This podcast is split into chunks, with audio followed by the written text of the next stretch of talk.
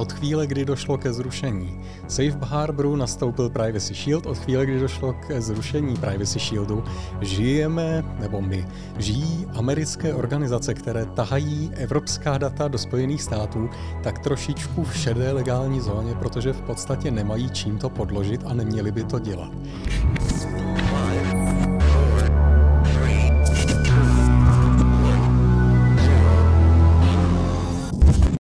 Hezký den, dámy a pánové. Mé jméno je Stanislav Novotný, se mnou je tu můj kolega Jan Kopřiva. A my vás vítáme u dalšího měsíčního schrnutí toho nejzajímavějšího, co se stalo v oblasti kybernetické bezpečnosti. Ale vrátíme se na začátek k tomu, co se stalo minulý měsíc respektive k našemu vlastnímu výkonu tady, respektive k mému výkonu tady. Standa do toho minulého schrnutí hned na úvod vystříhnul mou rozlícenou tvář, jak se rozčiluju nad tím, jak organizace nesledují vlastní sítě a vyjádřil jsem se v tom smyslu, že kdo si nehlídá vlastní síť, ten si zaslouží, aby ho hekli, když to zjednoduším. Bylo to v rozlícené chvíli, skutečně si nemyslím, že by si to ta firma zasloužila, ale spíš, co jsem tím chtěl naznačit, nemůže se divit. Tak jenom dámy a pánové, když nás posloucháte nebo nás sledujete, ještě jsem nedošel do fáze, kdybych byl tak cynický, že si stojím za tím, že si to lidé a firmy zaslouží, spíš opravdu. Myslím si, že se nemůžou divit, když si nehlídají svoje vlastní aktiva. A nebo třeba, když eh, špatně nakonfigurují svůj server. Přesně jak říkáš, konec konců to, čím dneska standa začne, je něco, co rozlítilo podobně jako mě spoustu lidí, byť proto možná nebyl tak velký důvod. No, povídej. Eh, je to tak a je to novinka, která se stala ne tak úplně dávno. Vlastně začínáme tím, co se stalo v druhé polovině měsíce října a tím byla chybná konfigurace serveru Azure Blob Storage, která měla za následek možnost neověřeného přístupu k některým údajům o obchodních transakcích společností Microsoft eh, a jejím jejími potenciálními zákazníky. Eh, na chybnou konfiguraci toho úložiště Azure Blob Storage upozornila už 24. září eh, kyberbezpečnostní společnost Sokradar, která ten unik označila jako Blue Bleed. Pod stejným názvem pak následně také vydala uh, vyhledávač, který je podobný tomu, nebo oni sami ho přirovnali uh, k tomu Have I Been Pwned, uh, kde si mohli organizace nebo vlastně kdokoliv zkontrolovat, jaká je organizace, je součástí toho líku. Reakce Microsoftu se ale nesetkala, nebo alespoň ta úplně prvotní reakce Microsoftu s pozitivní odezvou. Eh, potenciálním obětem totiž eh, Microsoft sice poslal e-mail, nespecifikoval v něm, ale co přesně vlastně uniklo. Eh, podle Microsoftu v tu chvíli, nebo podle Microsoft supportu, také Microsoft prý v tu chvíli nekontaktoval regulátory, což v tomhle případě byl zákonný požadavek. Microsoft se následně navíc ještě pohoršil nad tím, že Sokradar vlastně publikoval onen nástroj pro vyhledávání eh, ten Blue Bleed, zda je organizace součástí líku a také dodal, že velikost toho incidentu, který zmínil Sokradar, uh, Sokradar nadhodnotil, protože ty data jsou ve spoustě případech duplikovaná. Uh, Sokradar nakonec na žádost Microsoftu odstranil vyhledávač Eh, pro, tuto, eh, pro tento leak, ten Blue Bleed, Blue Bleed eh, svůj postoj Sokradar upravil, nebo Microsoft, pardon, svůj postoj Microsoft také upravil. Zákazníci si mohli přímo od Microsoftu tedy vyžádat přesná data, které, která leak obsahoval a specifikovala společnost Microsoft, co by mohl tento leak obsahovat. Uf, uh, několik otázek. Uh, co říkáš na uh, tu úvodní reakci Microsoftu, co říkáš na reakci komunity, uh, na tuto reakci Microsoftu, uh, na vlastně odstranění toho vyhledávače a následně, úplně nakonec to možná zmíníme, se ještě podíváme na nějaké reakce českých médií, ale zatím bych tedy začal těmito dvěmi uh, otázkami. Tak já si dovolím vrátit se ještě na úplný Určitě. začátek. Microsoft sám se nechal slyšet, že z následného vyšetřování se zdá, že nikdo ta data nezneužil. Ano, jedná se o miskonfigurovaný nějaký storage, ke kterému teoreticky mohl mít přístup i někdo externí. Sokradaru se to zjevně povedlo, ale vypadá to, že žádný škodlivý aktér to neudělal, aspoň dle informací Microsoftu. Takže v první fázi rozhodně to není ta zpráva, za kterou to vydával Sokradar, bude hořet svět. Z mého pohledu tohle byl zase jeden z těch marketingových pokusů, jak zvýšit renomé firmy na trhu až trošičku nadhodnocením toho, co ve skutečnosti našli. Na druhou stranu, ať zase neříkám, že je to bezpředmětná záležitost. Ze strany Microsoftu samotná neschopnost korektně nakonfigurovat bezpečnostní opatření nad vlastním cloudem je při nejmenším úsměvná, v horším případě tragikomická, takže tohle se jim úplně nepovedlo a je pravda, že ta následná reakce, bez ohledu na to, že Sokradar nadhodnocuje nebo nadhodnotil dopady celého toho v úvozovkách úniku dat, rozhodně nebyla optimální. Myslím si, že firma s globálním, s globálním renomé, s globálními bezpečnostními týmy a vhodně nastavenými procesy by se neměla tímhle způsobem zachovat v momentě, kdy jde únik dat jejich zákazníků. Rozhodně ne. Takže ze strany Microsoftu tu reakci nehodnotím rozhodně jako optimální. A to, co následně vzešlo z komunity, ty kritické hlasy, víceméně nelze než chápat a považovat za naprosto relevantní. Mm-hmm. Pokud se podíváme uh, ještě na ty reakce, jak jsem zmiňoval, uh, třeba právě z toho našeho eh, českého prostředí, tak já jsem si tu vypíchl dvě informace, nebudu zmiňovat jakoby jejich zdroj, abych uh, někoho, uh, někoho takhle nevystavil veřejnému linči. Každopádně jedna ta zpráva na Twitteru uh, zněla takto. Na této stránce si ověříte, zda je váš web postižen únikem dat chybně konfigura- konfigurovaného serveru Microsoft. Mezi postiženými doménami Ministerstvo práce a sociálních věcí nebo Ministerstvo vnitra. Eh, kde se vzala doména? Protože já jsem nikde o žádných doménách nečet, nebo váš web, eh, o žádném webu, že by byl nějak únik webu. Eh, z čeho jakoby může vzniknout třeba v tuhle chvíli ta, to neporozumění? Tak v rámci toho balíku dat údajně měly být jména zákazníků, nějaké kontakty, včetně e-mailových adres a dokumenty týkající se služeb od Microsoftu, které ten zákazník využívá. Takže kdyby se k těmhle informacím dostal nějaký škodlivý aktér, minimálně se dozví, ha, asi používáš, vymyslím si Office 365 nebo Microsoft 365 s těmihle licencemi, tudíž můžu očekávat tyhle bezpečnostní mm-hmm. mechanismy. Například. Můj předpoklad tedy zní, že v rámci tohohle toho balíku dat byly i informace a e-mailové adresy a potenciálně větší množství dat, které mělo vazbu právě k těmhle těm doménám. Takže rozhodně to není tak, že najednou útočník má kompletní plány těch organizací a toho, jak vypadá jejich síť. Dostal by se teoreticky, pokud by si ještě jednou ta data dříve stáhnul, k čemuž vypadá to nedošlo, může se dozvědět vybrané informace o produktech Microsoftu, které ty organizace využívají, což ruku na srdce v případě ministerstev českých, které stejně všechno musí soutěžit a veřejně publikovat, nepokládám za úplně velký problém. Je možné, že tam byla nějaká data, která jsou citlivá, vyhrazená, u vybraných organizací, ale zrovna u České státní zprávy bych to neočekával. Ona o tomhle incidentu informovala dokonce i česká televize, každopádně, jak říkáš, celé mi to přišlo takové až trošku nafouknuté a jak rychle ta bublina vznikla, tak zase splaskla a vlastně týden potom mi přišlo, že jakoby žádný Blue Bleed už neexistoval.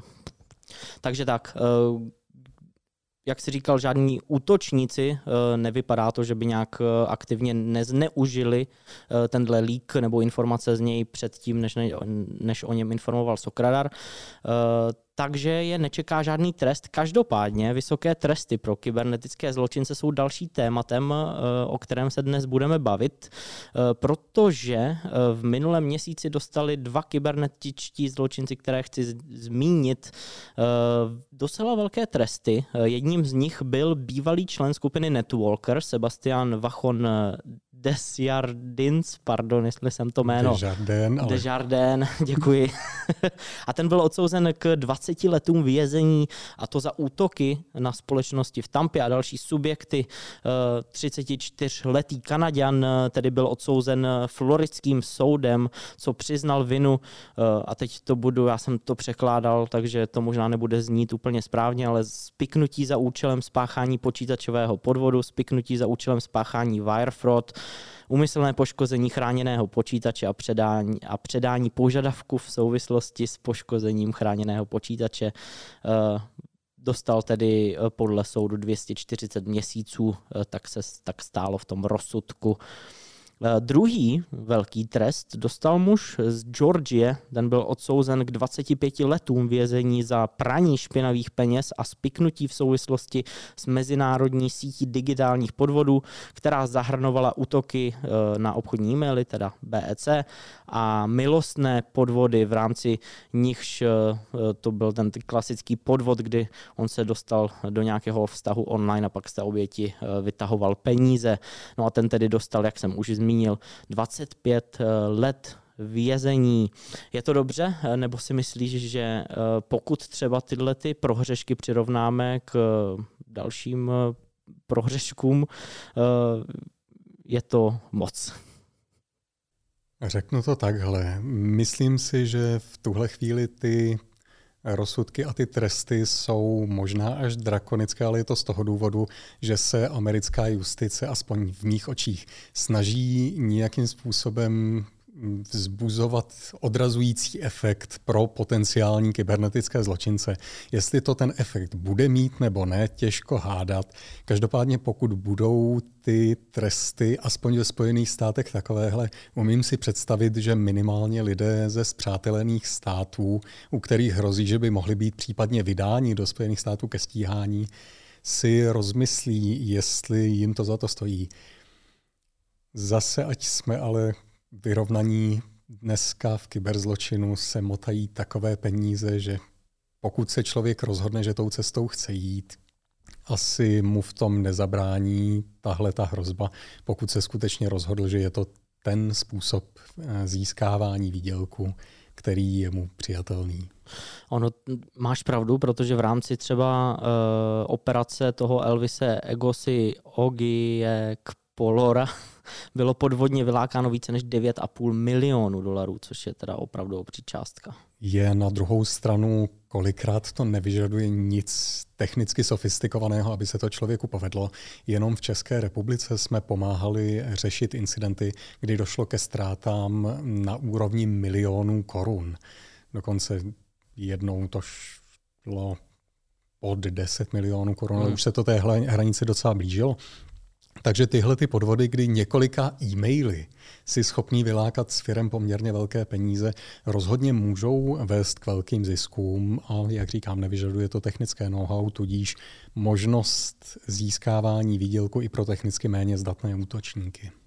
A v USA ještě zůstaneme, eh, protože prezident Joe Biden podepsal příkaz k formální implementaci nového rámce pro výměnu osobních dat mezi eh, Evropskou unii a USA eh, a to v souladu s předběžnými dohodami obou stran učiněnými v průběhu tohoto roku.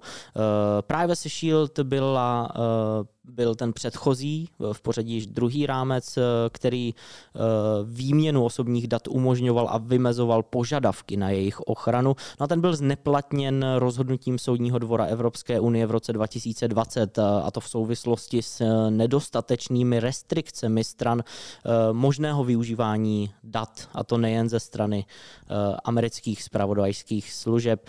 Dle vyjádření Maxe Schremse, právníka, který inicioval tu původní soudní, to původní soudní přeskoumání Privacy Shieldu. Eh, nemusí ani ta aktuálně, ale, eh, nebo ten aktuálně připravovaný rámec eh, být stále dostatečný z pohledu ochrany práv občanů Evropské unie a zdá se tak možné, že i o osudu tohoto nového rámce bude v dohledné době rozhodovat SD EU. Na tebe možná otázka, proč to trvá tak dlouho? Je třeba EU Evropská unie přísnější eh, nebo má přísnější pohled eh, na tyhle pravidla než USA, co se týče ochrany eh, dat uživatelů? Myslím si, že jednoznačně konec konců je ten přístup k citlivosti osobních údajů je i důvod, proč v Evropě vzniklo GDPR a Evropa jde tak trošičku před zbytkem světa v této oblasti.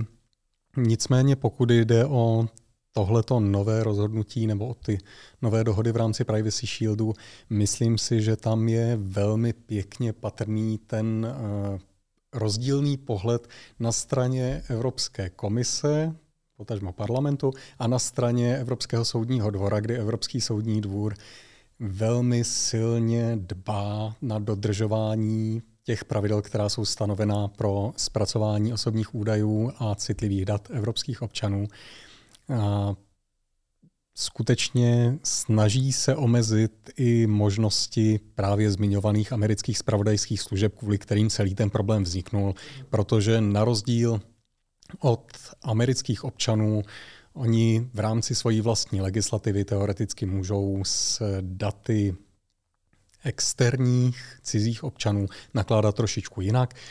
Ten nový dokument, ta nová dohoda měla zajistit, že dojde k nějaké implementaci opatření, která zajistí, že data nebudou zpracovávána bez dostatečných důvodů, ale Max Schrems to popsal stylem ano, je tam vidět nějaká snaha, něco se zlepšilo, ale je to v tak obecné úrovni, že se to dá vykládat stylem, tak jsme něco formálně udělali, ale realita zůstane pořád stejná. To je důvod, proč on zmínil, že zřejmě v dohledné době napadne i tuhle tu dohodu. Takže uvidíme, nemyslím si, že by měla ultradlouhého trvání, ale možná jsem jen pesimista. Má to nějaký konkrétní dopad na běžné uživatele, třeba tady u nás v Česku, když to hodně zkonkretizují? Nemyslím si, ale je tady velmi zajímavý ten právní pohled. Nejsem právník, ale mm. jak to chápu já, od chvíle, kdy došlo ke zrušení Safe Harboru, nastoupil Privacy Shield. Od chvíle, kdy došlo ke zrušení Privacy Shieldu, žijeme, nebo my, žijí americké organizace, které tahají evropská data do Spojených států, tak trošičku v šedé legální zóně, protože v podstatě nemají čím to podložit a neměli by to dělat.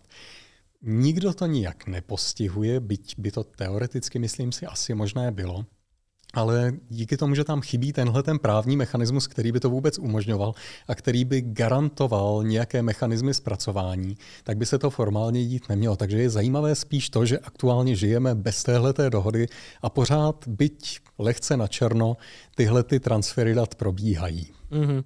Pojďme se podívat eh, dál a to na techniku, eh, nebo konkrétně na techniku, kterou využívá Qbot. Qbot zná, znáte možná taky pod názvy jako je Quackbot nebo Pink Slip Bot eh, a je to nástroj pro krádež informací, který obsahuje backdoor a schopnost vlastního šíření. Je známý od roku už 2009 a často se používá právě jako ten počáteční vektor infekce při škodlivých útocích na začátku tohohle roku byl Qbot například distribuovaný v útocích, využívajících eh, Folinu, pokud si pamatujete. Eh, ano a od roku 2020 eh, je jednou z hlavních inf- metod infekce používaných provozovateli Qbotu threat hijacking, což je ve volném překladu únos e-mailových vláken což bys nám možná mohl popsat ty, co vlastně je threat hijacking. Tak záleží, jestli na to opravdu koukáme na úrovni eh, na úrovni e-mailového vlákna nebo na úrovni vlákna procesu. V momentě, kdy na úrovni e-mailových vláken, tak víceméně podívám se ti do schránky a v reakci na nějakou zprávu, kterou ty si dostal, odešlu link na tenhle ten malware. Ano, je to technika, která rozhodně není nová, používá Spousta malwareu používají útočníci pro šíření škodlivého obsahu obecně. Podívají se klidně i na mailing list, který je veřejně dostupný, a nebo právě v momentě, kdy se dostanou někomu do počítače, přijdou k jeho schránce, podívají se, na které zprávy nebylo odpovězeno. A byť by ta zpráva byla 6 měsíců stará, tak na ní pošlou odpověď s textem a tady posílám link na nějaký nový dokument, který se váže k tomu výše uvedenému, nebo tady v příloze posílám link, který se váže k, pardon, v příloze posílám dokument, který se váže k tomu výše uvedenému. Spousta lidí se pozastaví nad tím, že teď po půl roce jim někdo odpovídá, v tu chvíli asi nebudou otevírat tu přílohu nebo ten odkaz. Na druhou stranu nejednou jsme přišli do styku z případy, kdy lidé v dobré víře, protože to samozřejmě přijde buď z důvěryhodné adresy nebo v reakci právě na komunikaci, která reálně proběhla, ty jsi s tím člověkem komunikoval a přišlo to z jeho mailu, proč bys to neotevřel, tak to může vést velmi snadno k infekci. A proč to zmiňuji? Protože mezi 28. zářím a 7. říjnem společnost Kasperky zaznamenala téměř 1800 uživatelů nakažených právě Qbotem po celém světě a více než polovina nových obětí jsou firmní uživatelé a to tedy asi právě kvůli té technice threat hijacking, takže na to určitě stojí upozornit. Eh, ještě než se podíváme na nejzajímavější zranitelnosti, kterých máme tento měsíc více než obvykle, tak eh, poslední zmínku tady mám eh, o zajímavosti, která se týká podmořského kabelu, optického kabelu. Došlo totiž například eh, k přerušení hlavního internetového kabelu v jižní Francii, což eh, následně ovlivnilo podmořské kabelové připojení do Evropy, eh, Asie a Spojených států a způsobilo to ztráty datových paketů a zvýšené spoždění odezvy webových stránek, eh, což je zajímavé, že současně byl podle BBC, BCC poškozen i podmořský kabel spojující Shetlandské ostrovy se skotskou pevninou, eh, což mimo jiné pro ty obyvatele tady znamenalo, že byli odříznuti prakticky od zbytku světa a značně se třeba snížila i schopnost jich vlastně přivolávat záchranné služby, protože eh, ta komunikace byla celkově ovlivněna.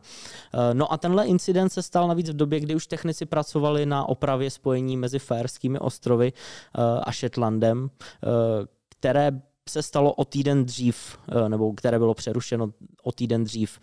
Předpokládá se tedy, že kabel přerušila rybářská plavidla, ačkoliv je to tedy neobvyklé, aby došlo ke dvěma incidentům současně nebo takhle rychle po sobě. Nejdřív se objevovaly různé spekulace, co se týče sabotáže, které potom tedy žádné známky, nebo bylo oznámeno, že žádné známky nějaké účelné sabotáže nebyly nalezeny.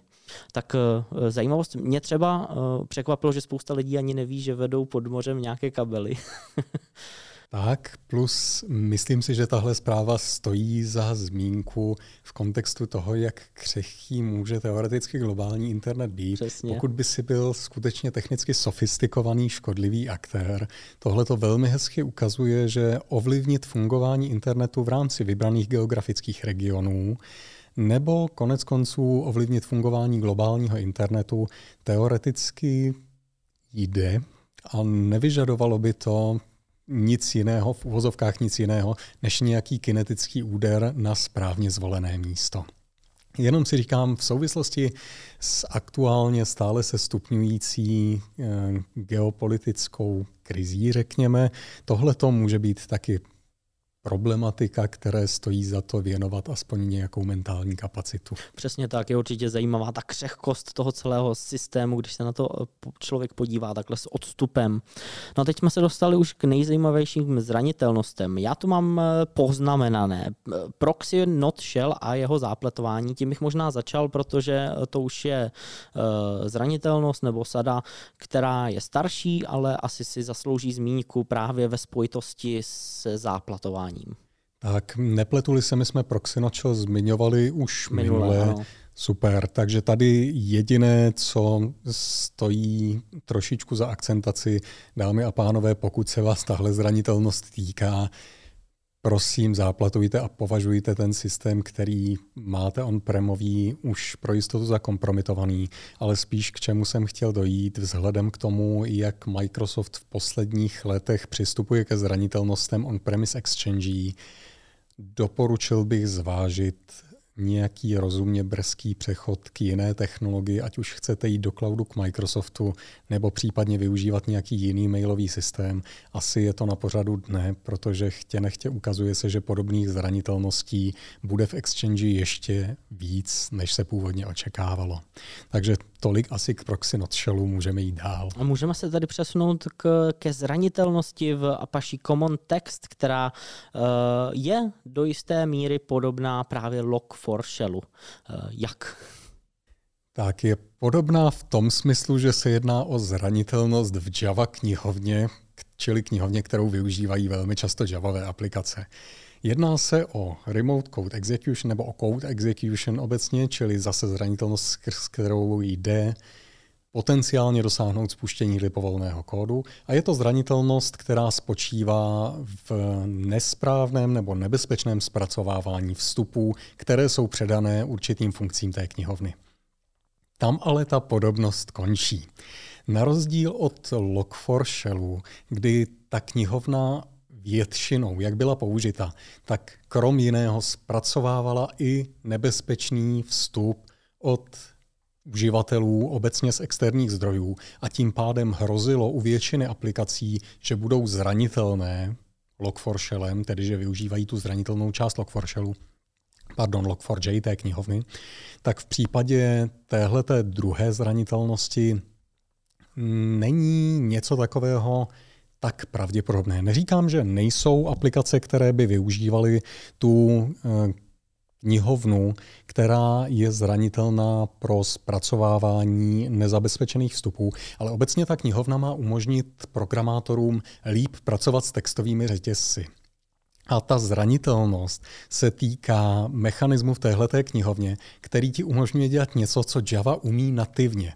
Čili já si popravdě Nechci říct, že neumím představit situaci, kdyby potom programátor sáhnul, ale předpokládám, že ty případy, kdy k tomuhle došlo, kdy programátor využil zrovna tuhle tu funkcionalitu pro tu práci s textovými řetězci, kdy může dojít k využití zranitelnosti a pracuje tak s uživatelskými vstupy, které neprošly žádnou filtrací, bude extrémně málo.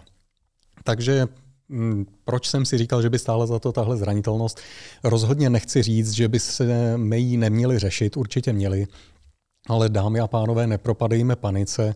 Rozhodně to není takový problém, jaký jsme tu měli i u Log4Shellu.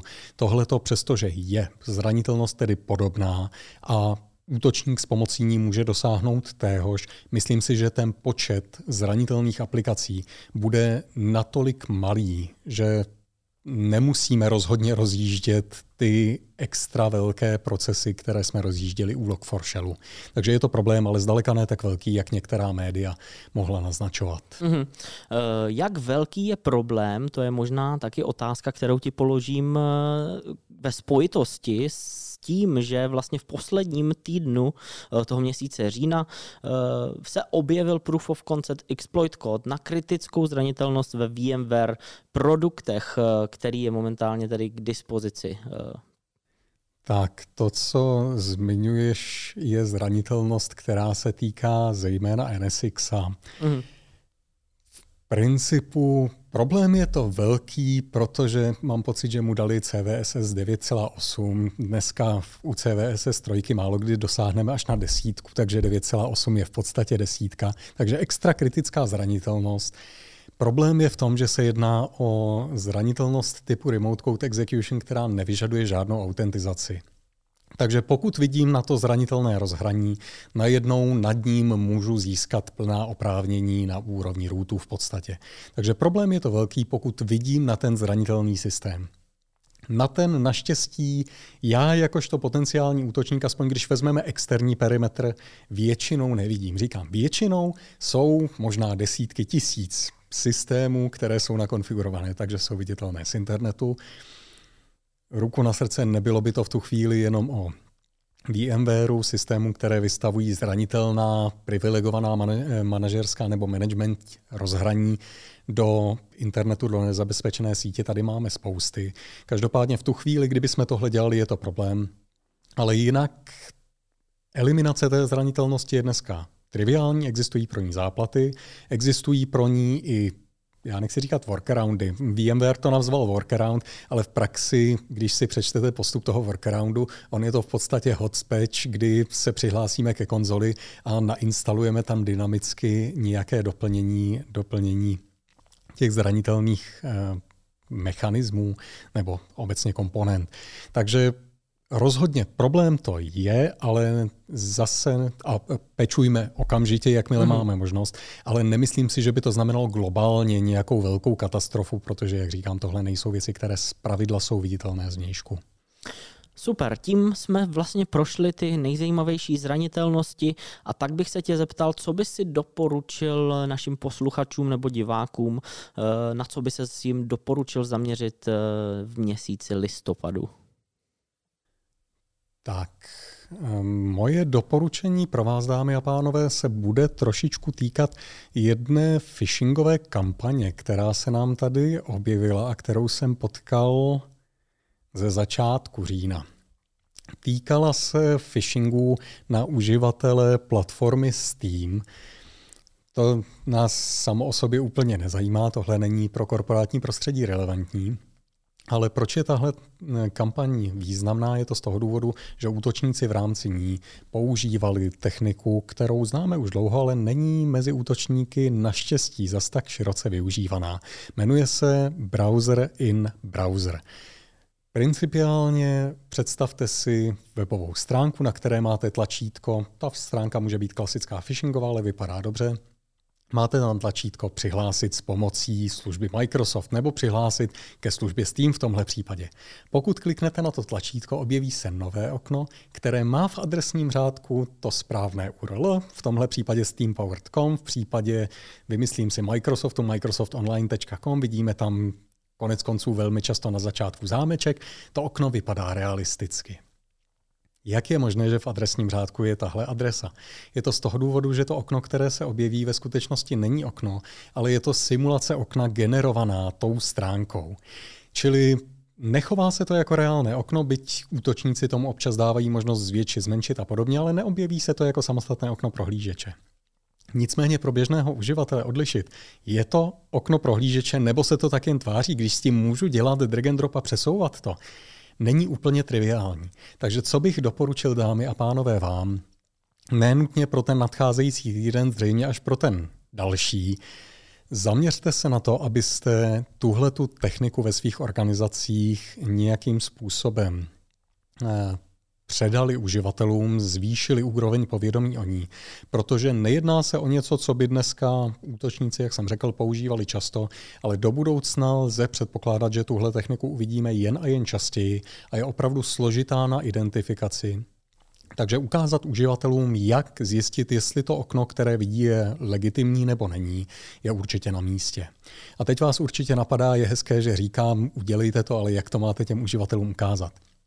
Proto jsem zmiňoval, že bych doporučil nedělat to v tom nadcházejícím týdnu nebo v tom aktuálním týdnu, ale možná až v tom příštím, protože Milan Habercetl se Standou se nabídli, že pro vás připraví krátké instruktážní video, na kterém tu techniku v praxi ukážou.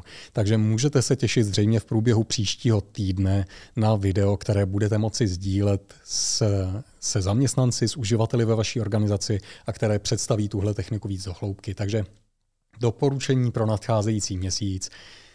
Ukažte uživatelům tuhle techniku, hodí se jim to nejenom v pracovním životě, aby zbytečně neohrožovali bezpečnost ve vaší organizaci, ale konec konců i v domácím prostředí, protože tuhle techniku útočníci s oblibou používají, třeba i když jim jde o získání buď přihlášení k internetovému bankovnictví, anebo čísla kreditních karet. Takže tolik k mému doporučení. Eh, děkuji a já už jenom zmíním, že to není jediné video, které pro vás v měsíci listopadu připravujeme, protože eh, z nějakého důvodu jsme eh, docela aktivní a tak bych úplně nakonec zmínil trošku program, pokud se na nás díváte hned ve středu, i když ne hned ve středu, takže tak zmíním datumy videí, které pro vás připravujeme. Tedy kromě toho klasického pondělního Security Castu nás čeká ještě hned čtvrtého první nová světlá strana internetu, na kterou jste možná zapomněli. Eh, pokud eh, ji neznáte, tak se určitě koukněte na první tři eh, díly, kde si vždycky tak příjemně popovídám s osobnostmi, které stojí, jak byste odvodili na té správné straně, na té světlé straně internetu. No a tentokrát to bude epizoda s mým kolegou Tomášem Polednem, který se zabývá auditem kybernetické bezpečnosti. Já bych ho rád povídal o tom, jak vlastně se audit dělá, jaké postupy jsou správné a jak se eh, celkově auditují ty největší firmy, třeba nějaké eh, zajímavosti. Eh, to je tedy 4.11. 7.11. vyjde klasický Security Cast, jak jsem zmiňoval. No a v tom týdnu 8. až 11. nebo 7. až 11. vyjdou ještě tedy další dvě videa. Jedno z nich bude upozornění na ten phishing, takže nás sledujte a video sdílejte mezi uživatele. A vyjde ještě jedno video, které se bude týkat NIS 2. NIS 2 je poslední dobou taky hodně medializovaná. Eh, už mi přijde, že se nás snaží trošku strašit tím, co bude nebo co nebude a tak bych rád v krátkosti probral co vlastně NIS 2 je, pro koho platí, jaké jsou změny a kdy vlastně reálně můžeme čekat, že vstoupí v platnost. To si myslím, že je taky jedno z užitečných videí, které eh, by vám mohlo spoustu věcí objasnit. Takhle úplně nakonec. Je ještě něco, co by si chtěl nakonec dnešní epizody dodat? Myslím si, že to podstatné jsme probrali, takže dámy a pánové, děkujeme, že jste se k nám připojili a budeme se na vás těšit příště a 50% z vás není odběrateli, ale v security, což je škoda, takže klikněte na tlačítko od, odebírat, aby vám neuniklo právě ani jedno eh, z těch zmíněných videí. A eh, ode mě taky eh, mějte hezký zbytek týdne, měsíce a naslyšenou v příštím videu.